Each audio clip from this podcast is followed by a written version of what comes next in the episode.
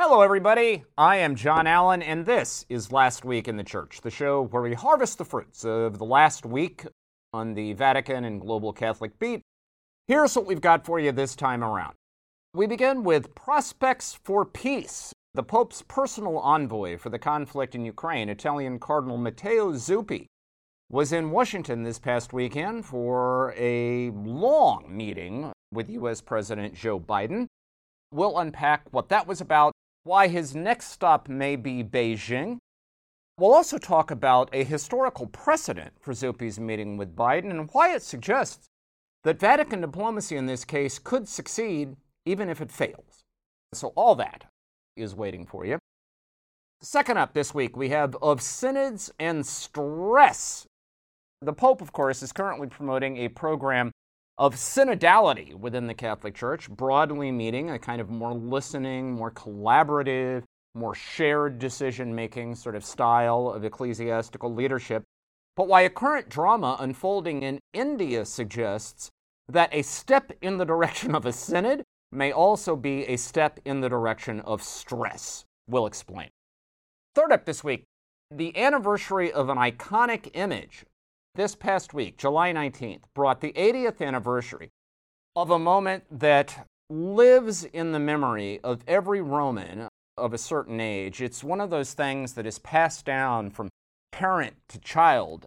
It is taught in schools, celebrated not only in the media and on TV, but also around water coolers and in grocery stores and in taxicabs.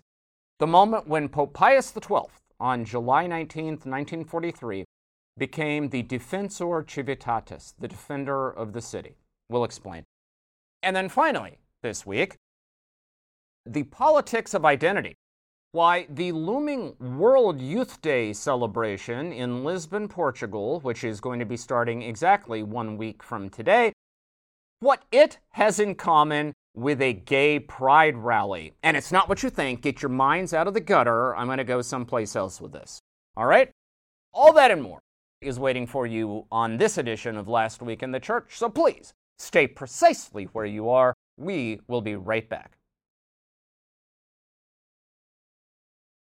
In its true confessions time, I'm going to admit to you that when it comes to 21st century high technology, I'm not really your guy. I mean, to be honest with you, I think social media is basically a work of the devil, and I'm not entirely kidding about that.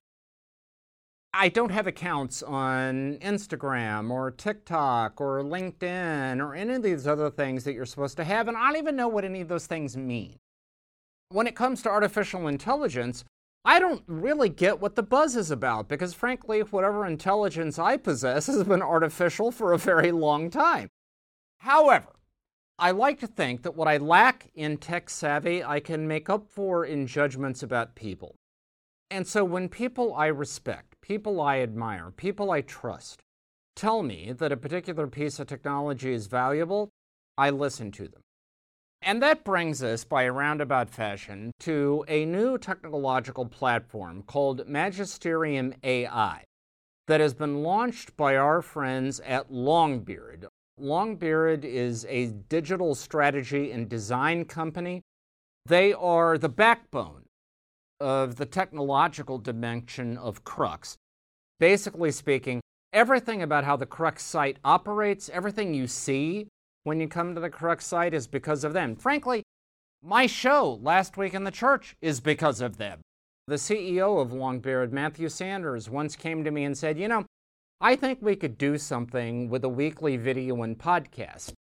And I was dumb enough to listen to him, and here we are. Now, Longbeard has put out this new tool which harnesses the power of artificial intelligence to the magisterium of the Catholic Church. So you can go on their site and type in, What does the Catholic Church teach on abortion? Or why do we have to go to Mass? Or could you please write a homily for me for the Feast of Christ the King? Whatever. And based upon this tool's exposure to official documents of the Catholic Church, it will spit out a response. And it will also give you citations. So if you want to check to make sure that it's legit, you'll have the tools to do that. It is one of the more creative, useful, hopeful, and I think positive applications of AI technology in the Catholic sphere anyone to date has come up with. So I encourage you to check it out. You can find it online at magisterium.com. Again, that is magisterium.com. Look, like I say, I am not a tech guy, but even I would use this tool, and I promise you, if I'm open to it, if I see some value to it, then that special Luddite in your life will too.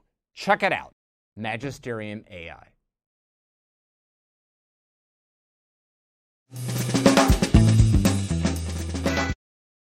Okay, everybody, welcome back. Happy Tuesday to you. Hope you had a fantastic weekend. My wife, Elise, and I had a, a beautiful weekend experience. We went to the Italian region of Le Marche, which is about, oh, three hours to the north in the east of Rome, uh, right on the Adriatic Sea, where a couple of friends of ours have, well, they have lots of properties, but one of them is a villa where we had a beautiful experience on Saturday. We went up with a couple of other couple friends of ours.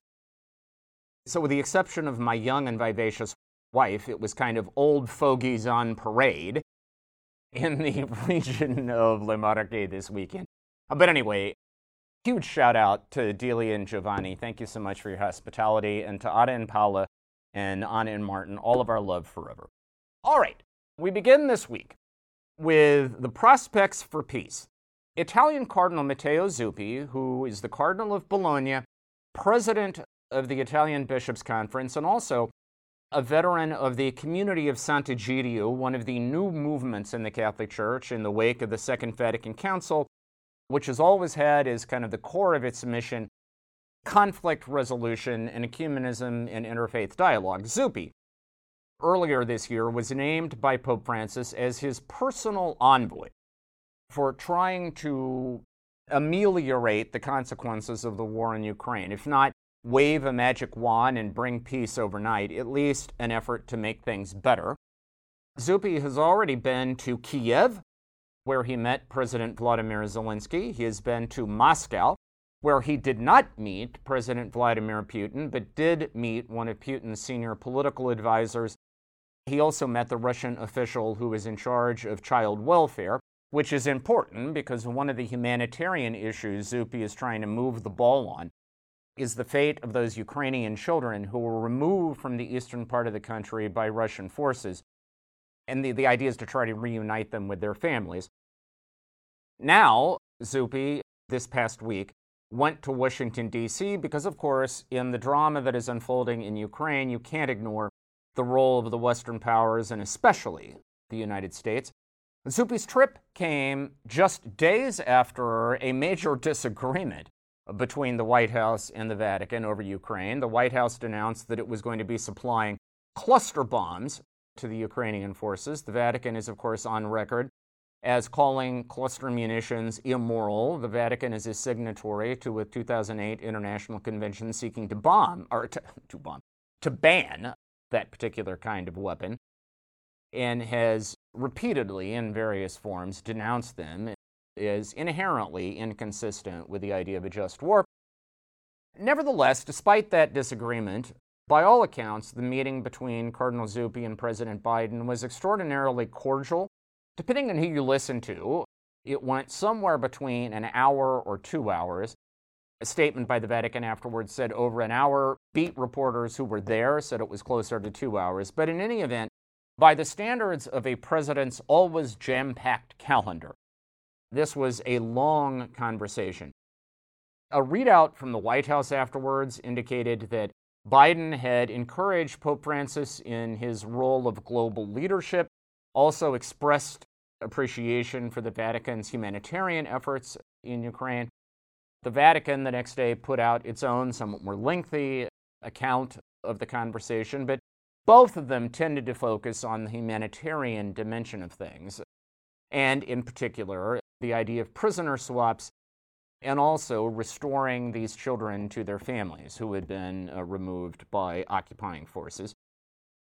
Now, here's the thing this, this trip to the White House by Zuppi did not magically resolve the fundamental difference that exists between the Biden administration and Francis's Vatican over Ukraine. Basically speaking, Biden believes in arming Ukraine as quickly and as forcefully as possible in order to allow them to put up the maximum resistance to Russian aggression.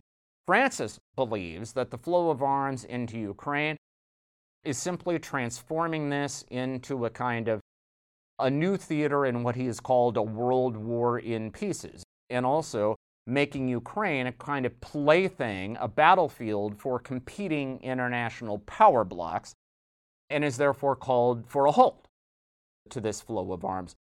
There's no indication that these two entities and these two leaders, that is, Biden and the Pope, resolved their differences because of this meeting. But you know what? Here's the historical precedent to bear in mind. Because this is not the first time Pope, facing a major international crisis, has dispatched a trusted Italian cardinal to try to appeal to the better judgment of U.S. president. Return with me now, ladies and gentlemen, to those heady days of early 2003 when President George Bush and his team in the White House were preparing to invade Iraq.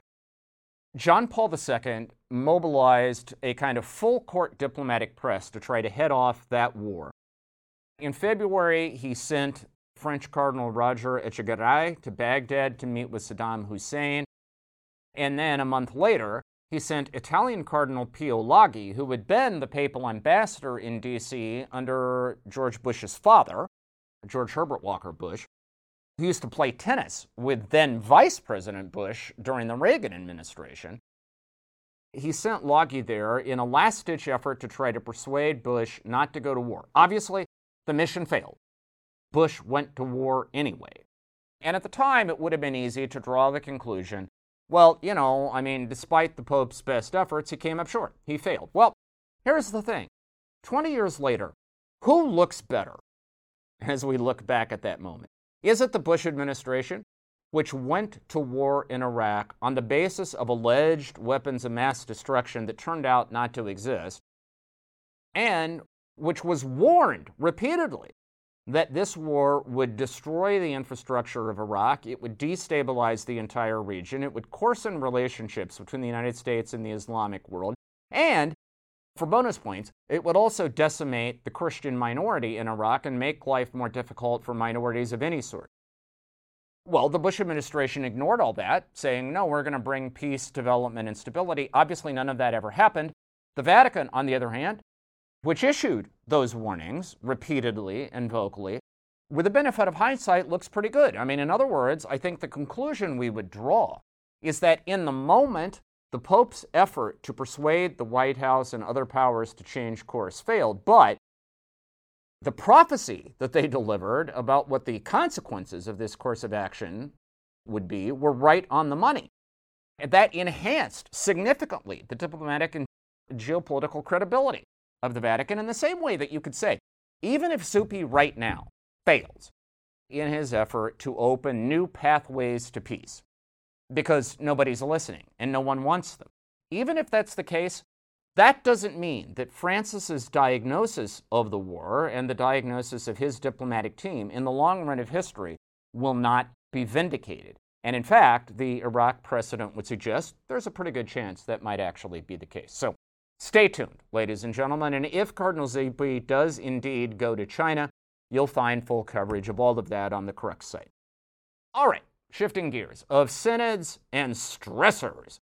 So, as we all know, Pope Francis is trying to promote a climate of synodality in the Catholic Church. And broadly speaking, what he means by that is listening to all the stakeholders in the church, you know, consulting widely, trying to spread things around in terms of responsibility for making decisions and so forth. So it's not always so entirely top down. That's the idea. Now, there are all kinds of of situations that suggest that might be a headache for the Pope, right? I mean, there famously there is the synodal path in Germany where the liberal majority in the German church just has significantly run ahead of where the Pope and his Vatican team want them to be, and I'm not entirely clear how that's going to shake out. But I would suggest to you that if you're looking for the spot on the map right now, which is putting up the biggest kind of yellow light about what the potential pitfalls of synodality might be, I would give to you India, and specifically India's Syro Malabar Church. Now, let's begin with the fact that the Syro Malabar Church, one of the 23 Eastern churches in full communion with Rome, is actually governed by a synod. Now, this is not the Pope Francis version of a synod where everybody has a seat at the table. You know, there's it's not just bishops, right? But it's priests, it's religious, it's nuns, it's lay people, it's cats, it's dogs, lions, lambs, right? I mean, everybody. Well, not so uh, in the Syro Malabar Church. It's the classic model of a synod where it's just the bishops. But nevertheless, it is a synodal mode of governance. Now, in 2021, the Synod of the Syro Malabar Church decided that they wanted to adopt a uniform mode of celebrating Mass. Prior to that, there had been different customs in different parts of the church. But the Synod decided, nope, by God, from here on out, we're going to do it all the same way. And basically, it involves the priest facing the congregation for the liturgy of the word, then facing the altar for the liturgy of the Eucharist, and then turning back around for the concluding rites. Now, the largest jurisdiction in the Syro Malabar Church is the Archdiocese of Ernakulam Algamini. Nailed it! Ernakulam Algamini. And it's where at least half of the total Syro Malabar population actually lives in the southern Indian region of Kerala. And in this archdiocese, priests and laity have risen up and said, nope, not doing it. Our custom of having the priest face the people throughout the Mass is not only our tradition, but it is also more consistent with Vatican II's teaching on the liturgy and so they have just steadfastly refused to adopt this uniform method of celebrating the Mass. And in fact, have actually like called rallies that have blockaded the primatial basilica, St. Mary's Basilica in Kochi in southern India, which is the traditional mothership, so to speak, of the Syro Malabar Church. They formed human chains around the thing so that clergy who are going to celebrate this uniform Mass can't get in. All right? They burned decrees from the leadership of the church in public, like saying, uh uh-uh, uh, we are not going there. Now, beneath the liturgical dispute, there are other issues. These protesters also accuse Cardinal George Alencherry, the leader of the Syro Malabar Church, of financial impropriety. This relates to some land deals back in 2015 2016 where he sold off archdiocesan property for pennies on the dollar, allegedly to benefit some of his cronies. He's facing a criminal indictment with seven different charges for that. Other people accuse Alencherry and his handpicked team of being, well, to use the quote, drunk with power. Still others say Alencherry is way too soft on India's Prime Minister Narendra Modi and his right wing Hindu nationalist BJP party because he wants Modi to basically save his bacon on these criminal charges and so is overlooking what critics say is a widespread campaign of anti Christian persecution, persecution of religious minorities generally under Modi. Anyway, point is this, okay? Here we've got a church that is allegedly synodal, right? It's governed by a synod, and yet it is in chaos. And the clergy and laity, at least a significant share of them in this church, are saying this synodality is a sham, that the bishops are acting like dictators, and they are, in effect, defying the Pope's vision of synodality, which is you're supposed to listen to the people, you're supposed to look before you leap, basically, right? Point is, the pathway to synodality is anything but smooth. And, you know, if you want a forecast for the kind of potholes and pitfalls and potential, what, perils, to go with the P alliteration motif here, if you want any of that, look at what is currently unfolding in the Syro Malabar Church in India. I mean, what it suggests is that synodality, great idea. The execution of it sometimes, well, just make sure your tray tables are in a full upright and locked position because the skies may get a little bit bumpy. All right, third up this week anniversary of an iconic moment. It was July 19th, 1943, in the middle of the Second World War, where Romans that morning, who were out doing their business, believing that because their city had been declared an open city, that is, it was not theoretically taking part in the belligerent actions of the war, and because it contained some of the most priceless spiritual and artistic patrimony of humanity, they had believed that Rome itself would be spared most of the horrors of the war. July 19, 1943 disabused them of that notion. At 11:03 a.m., a fleet of roughly 500 American bombers led by the legendary James Doolittle began making bombing runs over the Eternal City. They eventually discharged 5,000 separate bombs, adding up to about 1,000 tons of explosives. In the end, 3,000 people, 3,000 Romans, died amid this bombing campaign. 11,000 were injured, 10,000 private homes were destroyed, and about 40,000 Romans were made homeless. Much of the damage came in the Roman neighborhood of San Lorenzo, the heart of which is the famous basilica of San Lorenzo fuori le mura, uh, St. Lawrence outside the walls. Now, at the time, the Pope, Eugenio Pacelli, Pope Pius XII, was the last native Roman to be elected Pope. He, he had his finger on the pulse of the Eternal City like no one else. And he knew the shock and the fear, the panic that this was going to generate. And so he called up a friend of his, an Italian count, an old noble by the name of Ettore Galeazzi, who, footnote, was an architect and who designed the chapel at the Pontifical North American College here in Rome, the residence for American seminarians studying here.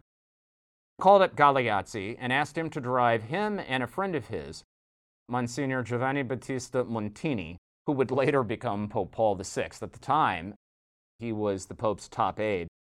The three of them set off in Galeazzi's private car for the neighborhood of San Lorenzo for the Pope to be able to comfort the victims of this bombing. Pope got there at 2 o'clock in the afternoon. The bombing raids didn't end until 2:30, which meant he got there while bombs were still falling from the sky. And if you want to know what a risky move that was, what a nervy thing this was to do, Bear in mind that the commander of the Italian Carabinieri, that is the military police, was trying to do the same thing. He had gotten one of his aides, got into his private car to go to San Lorenzo to try to survey the damage and comfort the victims. A bomb hit his car and he died. Like that easily could have happened to Pope Pius. In fact, the story goes that there was a young Roman priest who later an, eh, became an auxiliary bishop in the city who saw the car carrying Pius XII and Montini, he saw the car pulling up and saw that they were about to drive over an unexploded piece of ordnance and threw himself in front of the car to get them to stop, thereby, as he tells the story, saving two popes at once the actual Pope Pius XII and the future Pope Paul VI. The point is, the Pius XII took his life into his hands that day in order to stand in that crowd and be with his people, people who were present.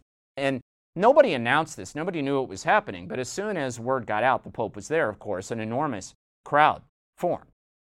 Pius, you know, gave hugs to people who had lost loved ones. He moved among the rubble. By the way, his own family tomb, which was nearby in the Campo Verano, was damaged by these bombs. Witnesses report seeing stains of blood on his cassock and also, you know, the, the ashes of the rubble left behind after the devastation. There is a famous picture of Pius XII that day in which he is standing in front of this crowd with his arms reached out and his face looking towards heaven, imploring peace and safety for the people of Rome. That moment became a statue, which is now at the entrance in the Campo Verano Cemetery, right next to the Basilica of St. Lawrence. It is etched into the memory of every Italian. Pius XII, after that, was dubbed Defensor Civitatis, the defender of the city. And in fact, there was one more Allied bombing run a month later, which struck the San Giovanni neighborhood of Rome, but that was it. And you know why? Word got out that if you started dropping bombs, the Pope was going to go. And nobody wanted to be the guy who dropped the bomb that killed the Pope, right? So, in effect, by putting his own life on the line, Pius XII was credited by the people of Rome with saving them from further carnage and from the, the further horrors of the war. To this day, like Romans of a certain generation will tell you that Pius XII was their savior. He was the guy who put himself between them and harm. And think what you want of Pius II, uh, Pius XII's role during the Second World War, his alleged science on the Holocaust, his preference for you know, authoritarian modes of government over communism or whatever. I mean, there are, there are plenty of debates to be had there. But you ask most Romans, they will tell you that when the chips were down, when it really mattered, he was the one who stood between us and devastation. 80th anniversary was this July 19th. All right. Finally, up this week. One week from today, the latest World Youth Day, often called the Olympic Games of the Catholic Church, this massive youth gathering of Catholics from all over the world is going to unfold August 1st to the 6th in Lisbon, Portugal. Pope Francis will be going. He'll be in Lisbon and also in Fatima. The 2nd through the 6th, by the way, my wife Elise, as ever, will be on the papal plane, and she will have this covered like saran wrap, so do check the Crux site for her reporting.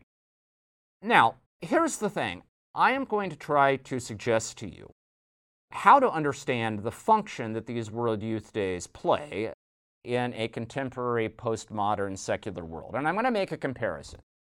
I have made this comparison before. Every time I do, I get crucified for it because people think I'm taking this one place and I'm really not.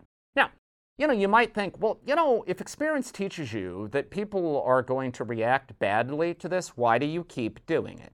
Well, in part because I'm stubborn, but in part, and I suppose this is the same thing, just in different terms, I'm also convinced I'm right.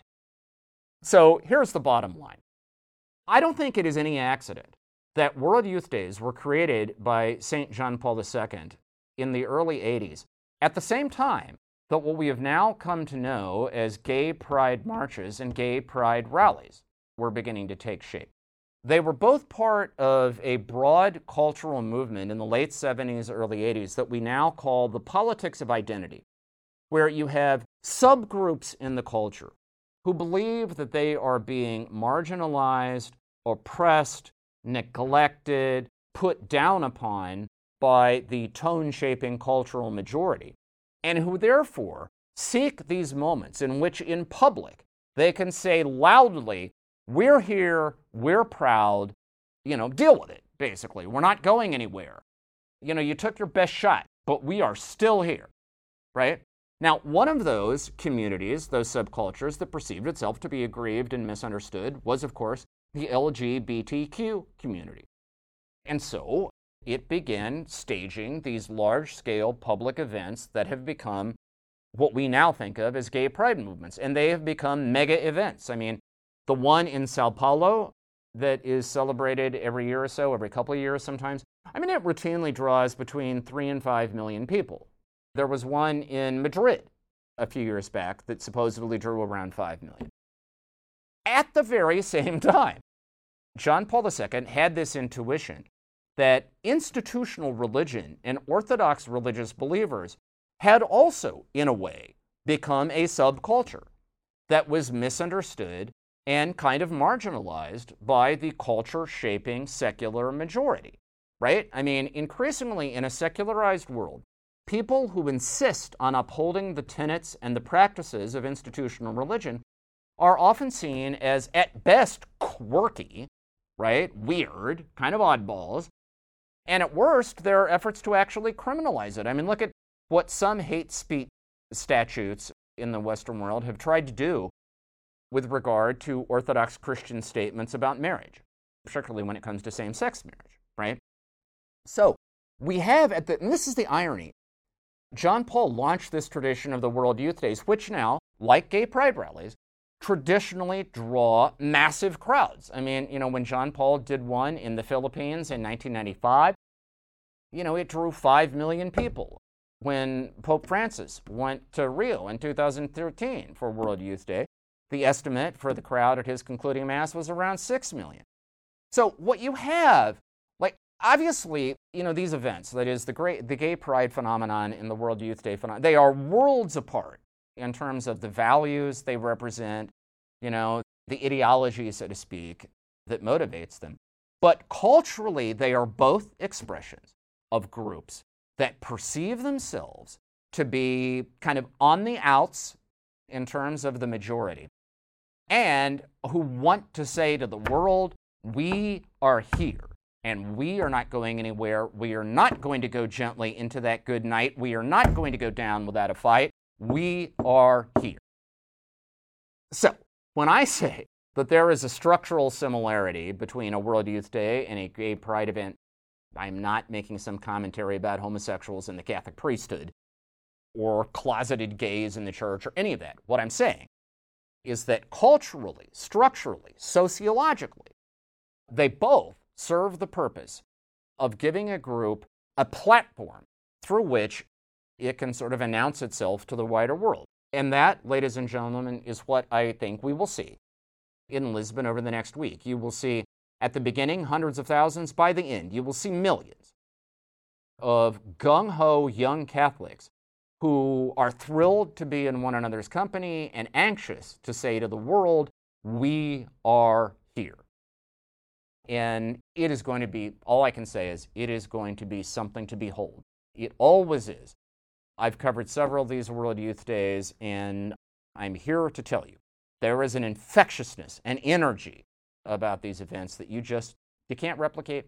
It's magic.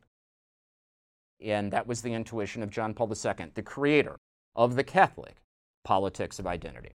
All right, that is our show for this week. Again, you can find full coverage of everything on the Crux site, cruxnow.com. While you're there, you can also, if you wish and if you're so inclined, make a donation for the recovery of our managing editor, Charles Collins, who had a devastating stroke on the 8th of May and has been fighting for his life ever since. The news these days is really good, but he still needs your help. So if you're on the site and you can, we would be eternally grateful. We will be back here next week. Same bat time, same bat channel, once again bringing you the last week in big time, sizzly, juicy Catholic news. In the meantime, stay safe, stay healthy, beat the heat, and we will talk to you again very soon.